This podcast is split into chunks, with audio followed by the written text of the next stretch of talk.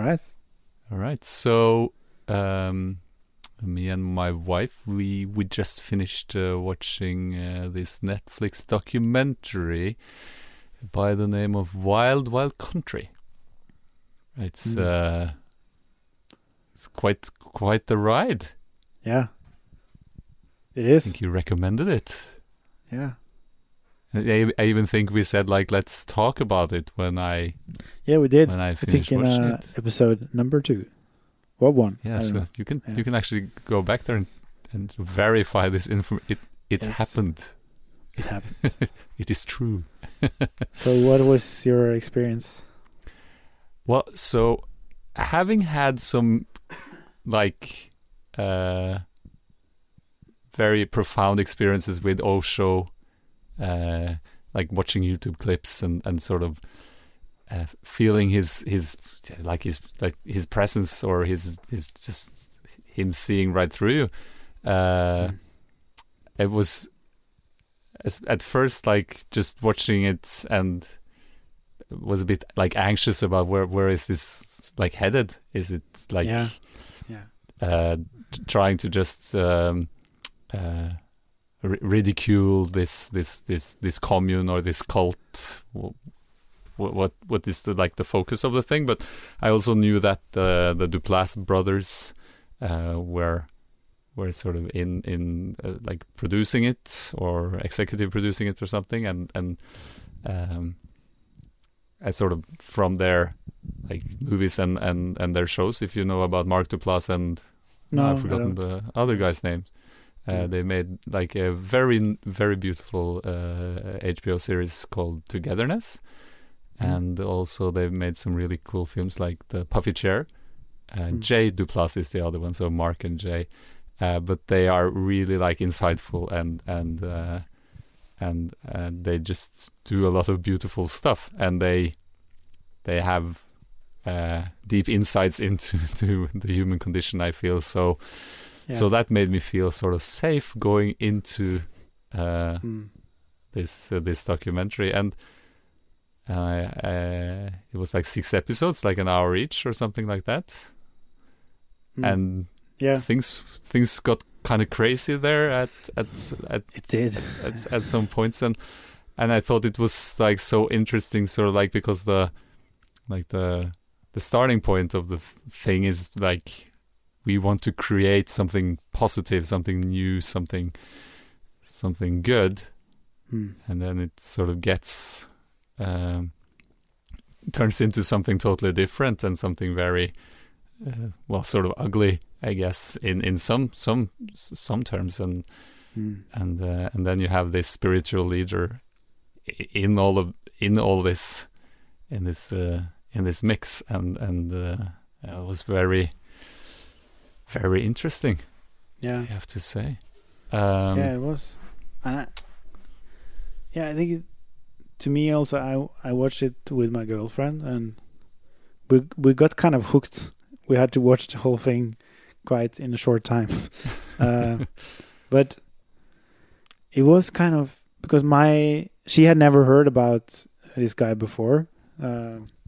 I've heard about the guy, but I didn't actually know that it was Osho until probably during half of the episode or something, because they used the Bhagwan at first, right? Yeah, they used his original name, so I wasn't sure. I knew I've seen this guy somewhere, I didn't know where, so I kind of watched it with fresh eyes, without that kind of idea who this guy was in the beginning, until I realized I recognized this guy. I've seen him on YouTube. Yeah, you recognize that guy, for sure. And I've seen quite a few of his videos on YouTube and had insights from it. I also remember that I had some kind of like bad feelings about this guy, even though I liked the stuff he said. You know, that was my feeling about him when I watched his videos a few years ago. So no, it was really interesting and really like a nice thing to see how they kind of started building the community as a fresh idea. Are we going to spoil things, or are we going to talk about it? No, this is a. If you haven't seen Wild Country, stop the podcast, watch the 6 episodes. It's just going to take you like 6 hours. Yeah, and then get back to us because we're spoiling stuff left and right. Yeah, I guess so the thing is, this guy Osho is a guru in India, and they have this ashram thing in India until a certain point where they choose to move to the States. And I don't, where in the States is it again? Is it there's a small town, Antelope, in now I've forgotten the state. The state beyond California. What is? Isn't it? I need a map. Like, this is very embarrassing. Yeah.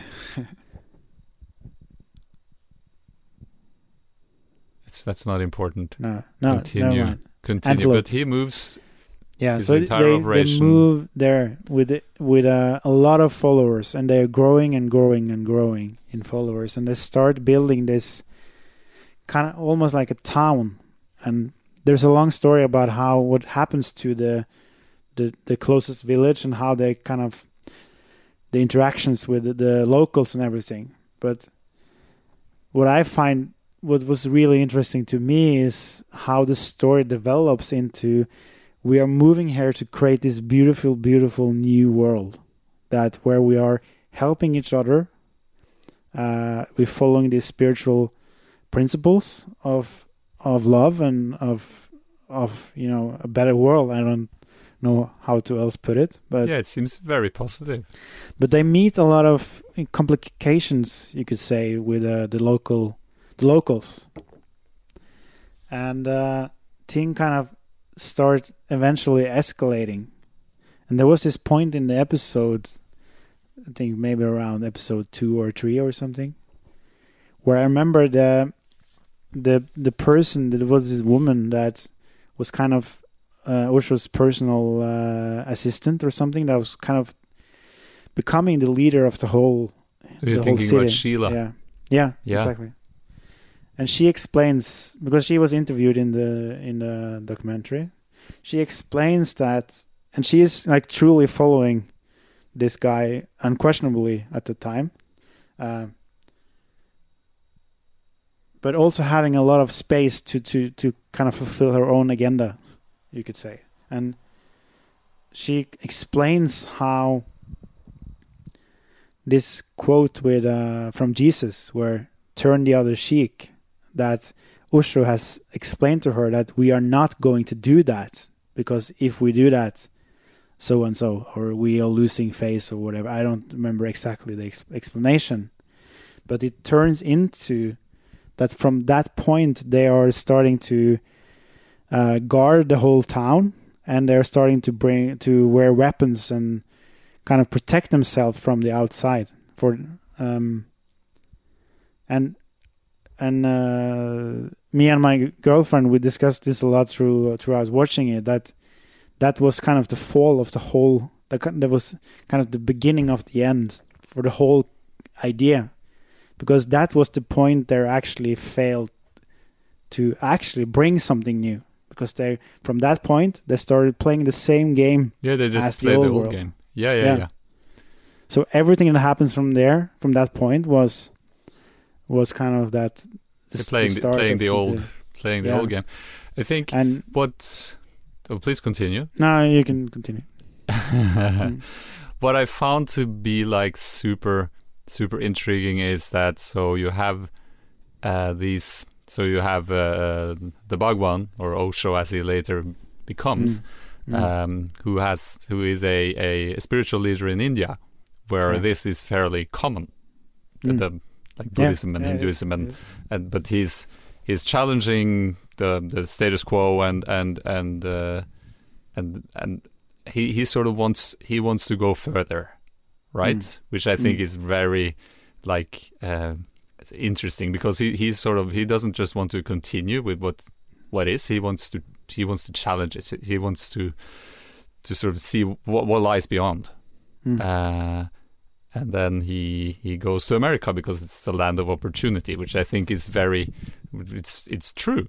Yeah. Because in a sense, that's sort of like, well, if you look at the world, that America has that sort of allure, and it's that's sort of its function, right? That's where you'd go to sort of make things happen. But so there's a problem. There's some people in America from beforehand.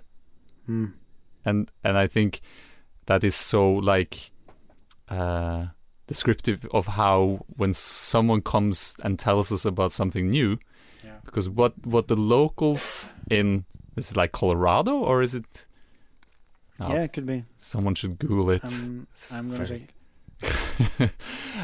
It's they're like their default like reaction to. Someone from India is coming. It's a cult and they're evil and they're gonna destroy our way of life. And that is sort of so. If the Bhagwan sort of plants a seed, it's planted in this sort of base of Oregon. Oregon. Yeah, that sounds more right. Yeah. But yeah, Oregon. Please continue. Oregano. It's a spice. Oregon. Yeah. But so, how can something grow with all this, like this hatred? And as I think you talked about how that slowly sort of seeps into the whole thing because you sort of. You're building your structure on poisonous land, and this poison just sort of goes in there. But then, and I think that's sort of really like cool to look at, sort of like on the bigger scale of things. Like you're trying to do something positive, but you're putting it into a negative environment, and the negative environment ends up sort of just converting your positive vibe into something equally negative. So sort of if. You have to choose your soil, more or less. Like it's, I think it's interesting. And then there's like this level, and that's I think is especially interesting with the character or the human Sheila, is that she is very. She even says, I think, that she's in love with the Bhagwan. Yeah. It also seems to me that the Bhagwan is trying to teach everyone, and especially Sheila, that that's not possible because you're something more than your egoic self, right? So, in a sense, if you sort of look at it, like if you broaden the perspective, Sheila and the Bhagwan's sort of play, which gets kind of ugly in the end because he sort of accuses her of backstabbing him and of being sort of like he's really like going out there, and it seems very like out of character even for sort of like this spiritual leader to be throwing accusations around, but he's also sort of playing this game of sort of attachment, and he's, from my perspective at least, constantly trying to teach Sheila that you can't attach yourself to things, and you are attaching yourself to me, and that's not the way. Yeah. And she just keeps on sort of attaching herself further and further, and then it sort of gets other people into the mix, and she gets even more like infuriated because she was supposed to be the one. And I like the takeaway for me is like, you are the one, but it's not because you are connected to the Bhagwan, you are the one because you're you, and then it just seems so poetic because he is sort of just shaking things up in both in his commune and also in the US even, just because he's sort of poking a finger into this whole. Notion of what is like important in life and what is right and what is wrong and all this attachment that we're so like clinging on to, which I thought was like really like an interesting just like thing going on there, and yeah. It seems, because that's like the Jesus problem, right? Is like, so you have this insight and then you share this insight and people be like, oh shit, he knows some stuff. But instead of sort of thinking, where does that take me? You'd start idolizing him and start turning him into a god. And from what I can tell in the Jesus story, he is sort of working really hard to try to avoid that. And it also seems like the Bhagwan tries to some extent, because he even goes like, oh, I'm just going to seclude myself. I'm not going to say anything. I'm just going to sort of like back off. Yeah, exactly. And also, I think it's interesting with the whole guru concept, that, which is, I think, more to my understanding, I'm not sure, but to my understanding, much more a thing than we actually in the West can understand, how the culture in India is built around this guru concept, that the spiritual path is this, you have to find your guru and you follow that guru blindly until a certain point. Yeah, until a certain point, right? Yeah. And that's, I'm not saying that's wrong to any extent. It's just that that's something we're not used to actually really understanding in the West, I think. How kind of actually godlike that is, in the sense that how people look up to this person. So I think that whole mindset, whether Osho wanted it or not, was kind of also playing its part in this whole thing, you know? And I must say, because I think that's just a different way of the spiritual path than we are used to.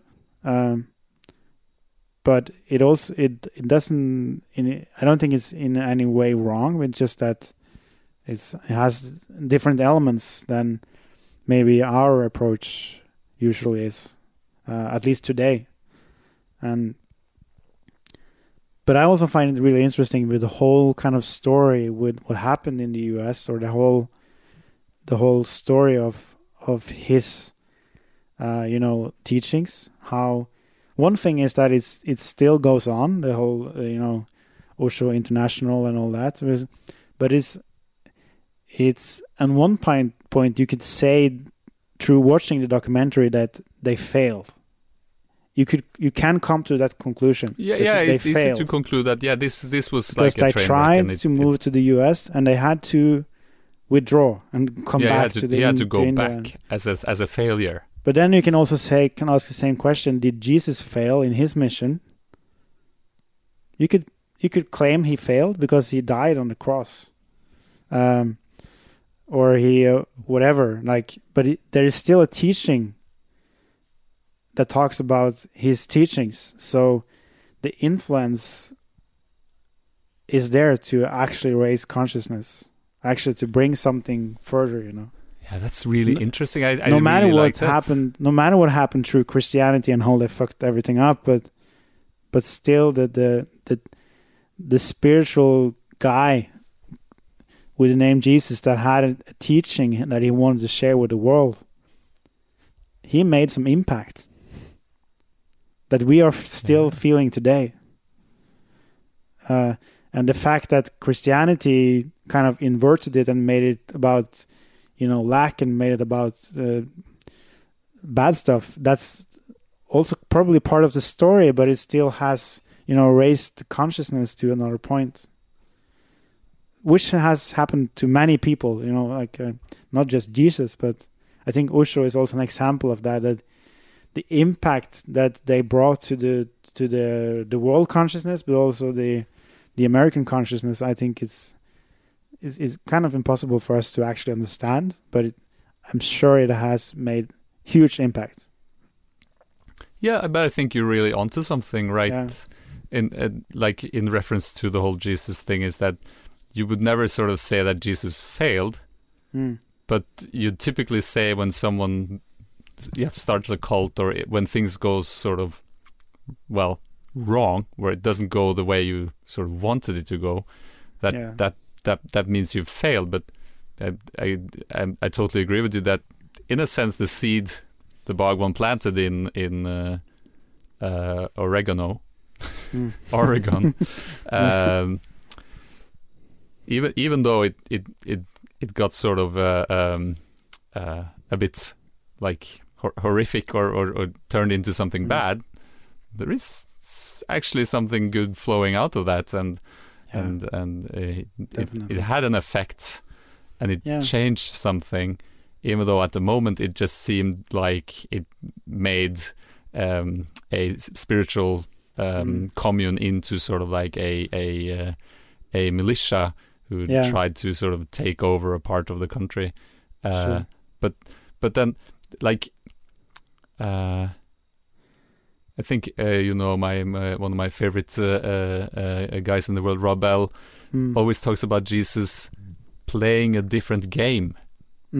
Yeah, exactly. Like he comes along, and I think his example, which I think is like really good, is like, so you'd expect that the Savior, like in 2,000 years ago, when he came along, he would throw out the Romans. He would become king of the country. He would rule, because that's what the hero does in that sort of time frame, right? He would come in there and say, like, fellas, we've had enough. Now let's go and kick out the people in charge, and let's do it differently. But he doesn't do that. He does something like completely different, like a completely different game. And in a sense, I think that the Bhagwan is doing the exact same thing, because he grows up in India. He's playing this game, which everyone is playing, but then he sort of takes it to a whole new level, and he just lets it like play out, because he sort of doesn't. He plays with it, in a sense. Yeah. And he plays with all parties involved, including like the members of his commune, and especially I think Sheila, because she is so heavily like in trying to make the Bhagwan into something that he actually isn't, like the savior of humanity, like this godlike people should really listen to this guy and he would change the world. Yeah, and she's actually taking that from herself, because where is she in all of this? What's her position? And I think that's like such a cool perspective. Is sort of like he's not trying to win America. He's playing a different game. Yeah, exactly. So and I think it's so interesting. There's two things that comes to mind when you talk about it like this. Is like, one thing that has helped me tremendously throughout my journey so far is that understanding that, because I come from, just as I know a lot of spiritual people come from or find this path, in the sense that, okay, I realize that there is something important here that I need to do, that because this thing I'm doing is obviously not right. There is something deeper within me that I need to do. Whether I start making that into finding my mission or my purpose in life, or what am I here to do, you know? And that can kind of build up to become this obsession that there is some important mission that I've got here to fulfill. And that might be true to an extent, that you had an intention by coming into this world. But when it gets complicated is when you associate that with achieving a certain result inside of this world. Because the real impact will never be how you succeeded in terms of physical. Like for his, in the documentary, for instance, that, okay, if they succeeded influencing the US and having this huge city organization growing, so what? The result might hadn't been any different, because they actually achieved their goal, or the intention of the whole thing, which was to make a difference in influencing the consciousness. And I think that applies to every person that has a life mission or purpose being here, which I think everyone has to some extent that an intention, you know, subconsciously, and that is not about achieving a result in the outer world. It's about actually making a difference by expressing your, you know, your consciousness, your creativity, and in that way, you know, helping the whole to get to the next level. And my guess, looking at it in this analytical mode right now, which I actually didn't see until you said it now, is that maybe one of the kind of the hidden intentions to Osho, whether consciously or subconsciously, was to actually influence the exact kind of consciousness that Sheila represented in this terms of having this mindset that was looking at this guru in that way. Maybe his whole intention on a bigger scale was just to point the finger to that exact kind of consciousness, so that Sheila and everyone else carrying that within their unconscious mind could actually shine a light on it and let go of it, so that the world can take the next step in a collective consciousness. So in that way, I'm totally sure that this whole story has made huge impact. Yeah. Represented between the play between those two people alone. Yeah, and I think he does such a great job of mirroring her, especially when she leaves, because then he just plays her. Yeah. Which I think is so fascinating, and also what I found to be really like such a nice moment is when he sort of goes to, like, he tries to flee, right? Or he doesn't, or he tries to leave himself, but then he gets caught and then he gets put to trial, and he's sort of should he play this out and sort of proclaim his innocence, or should he just plead guilty and leave? And I thought that was so, like, because and there we're back at sort of what game is he playing? Is he playing to win? Is he in it to win something? Is the purpose of the game to prove I'm right and you're wrong? And he sort of just leaves it. And I think that's so powerful, because you're very often presented with the opportunity to be right, and it has a cost. Yeah. And would you be willing to pay that price, to sort of be the one saying, yeah, I told you so, I was right, I was always right, I'm the one, I'm perfect, you're wrong. And he just sort of leaves it, and in a sense, if you sort of, so the Bhagwan or Osho's like journey, so he has like a hero's journey in itself, because he's in India, that's sort of like his village, and he goes on a journey, like on a quest, so he goes into the world to learn something, and sort of what he learns is how Westerners look at new things, like a change at insights that he has, because they're very suspicious of, and looks at everything in very like a negative frame of mind, and that affects the entire operation, and that's, he actually learns that, and he can take it back home with him, and he goes back to doing what he did before like originally, but with the insight of what Westerners tend to do with his teachings, or just how what state the world is in at the moment, or it just seemed like he sort of actually learned quite a bit, and actually brought it back home with him, and it's so easy to say, like, we're so eager to sort of put like failure, success, on like these labels on things, but that's not what it's about at all. I think you're like completely right. Like he put something in motion that's still rippling out in like out today, because we're talking about this, and it's affecting us on very many levels.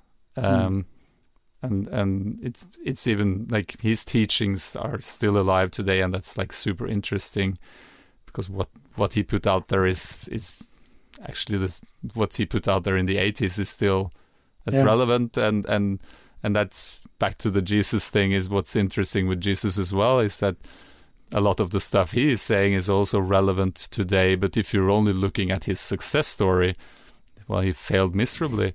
And I think that's maybe an important lesson for us all to learn, is that succeeding in life is not sort of a matter of what you conquered or what you achieved on a material level, like the amount of houses you built and the people who lived in them, but it's like what you learn about yourself and how you treated others, or you know the drill. And I think for me, I remember it was so freeing, the point where I started realizing that truth, because I was really attached to this this idea that, because my motivation for finding the spiritual path was that I've got enough of the ordinary world, so to speak. So I needed to find a new way of looking at this whole experience.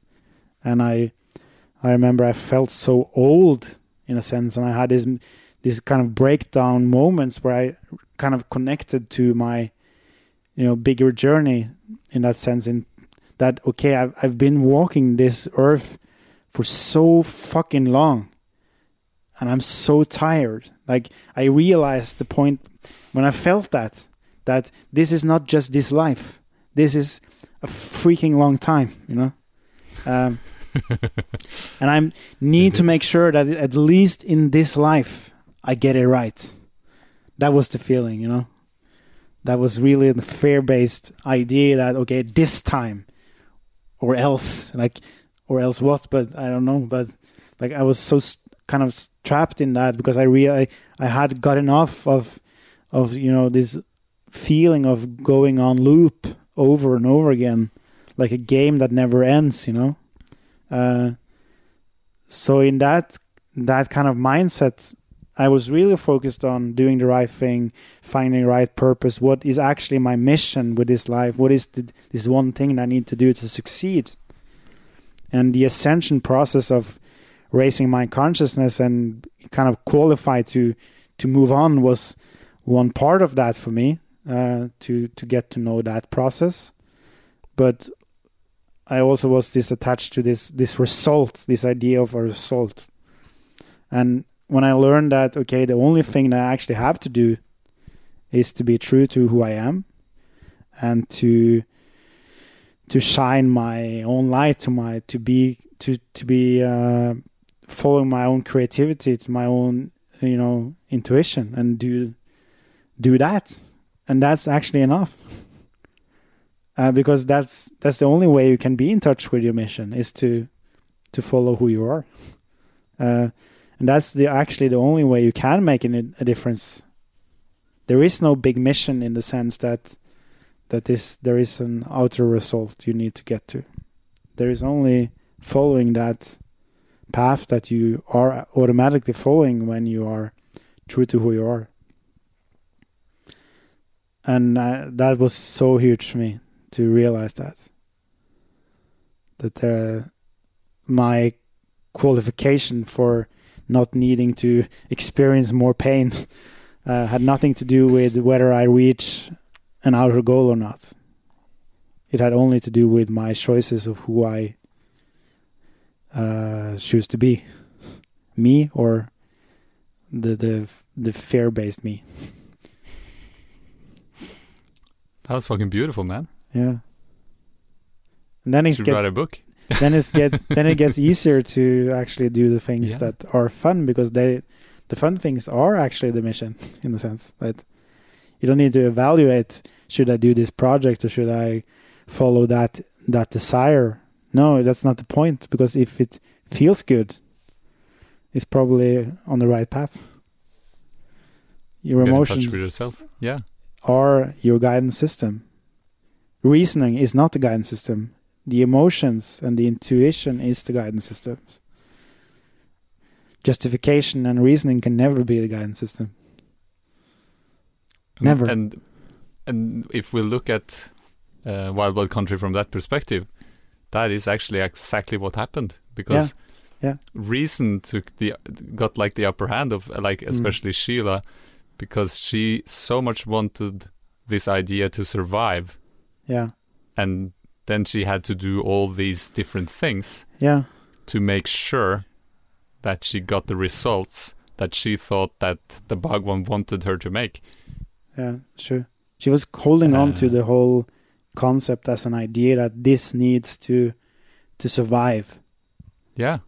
And that's every pain, every conflict, everything that was not in harmony kind of developed out of that holding on to something that was either gone or didn't exist in the first place.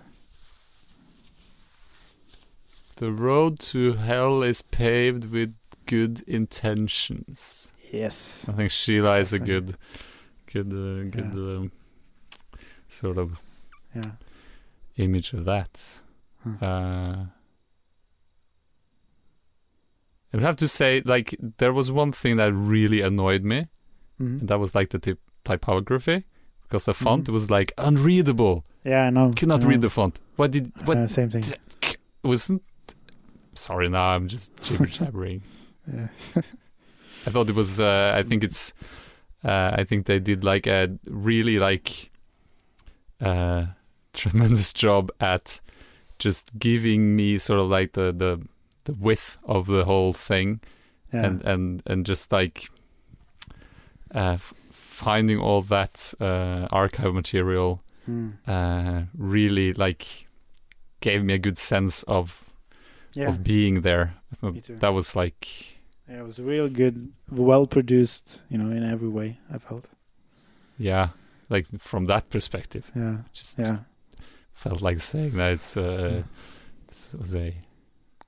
As I said, I was completely hooked, and my girlfriend, that isn't really even like really into the spiritual stuff, in that she didn't really have that perspective either. She was also really hooked. And we had also to watch another documentary afterwards, which was they mention it as a scare example. In the documentary. Oh, about the Jonestown, or what it's called. Jonestown? Yeah. Yeah. The Kool-Aid town. Yeah, exactly. Yeah. So, yeah, it's interesting. I think there's a lot to learn from those kind of societies, because they are so close to... You get really the edge, between the sleep and the awake. And you can also then see... You can kind of... see details in the things we often judge as spiritual people, judge as positive. It's sometimes easier to see the dark sides of in those kind of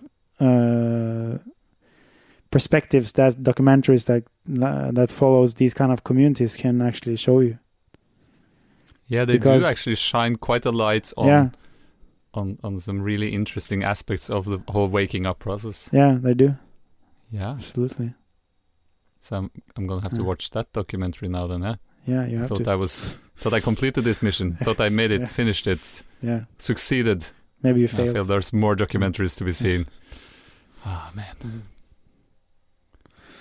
So how many documentaries is it possible to watch? And how many resolutions can you find?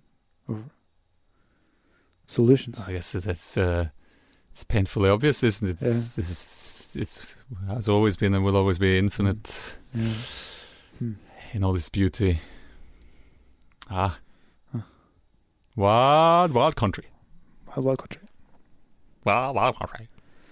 Available on Netflix now.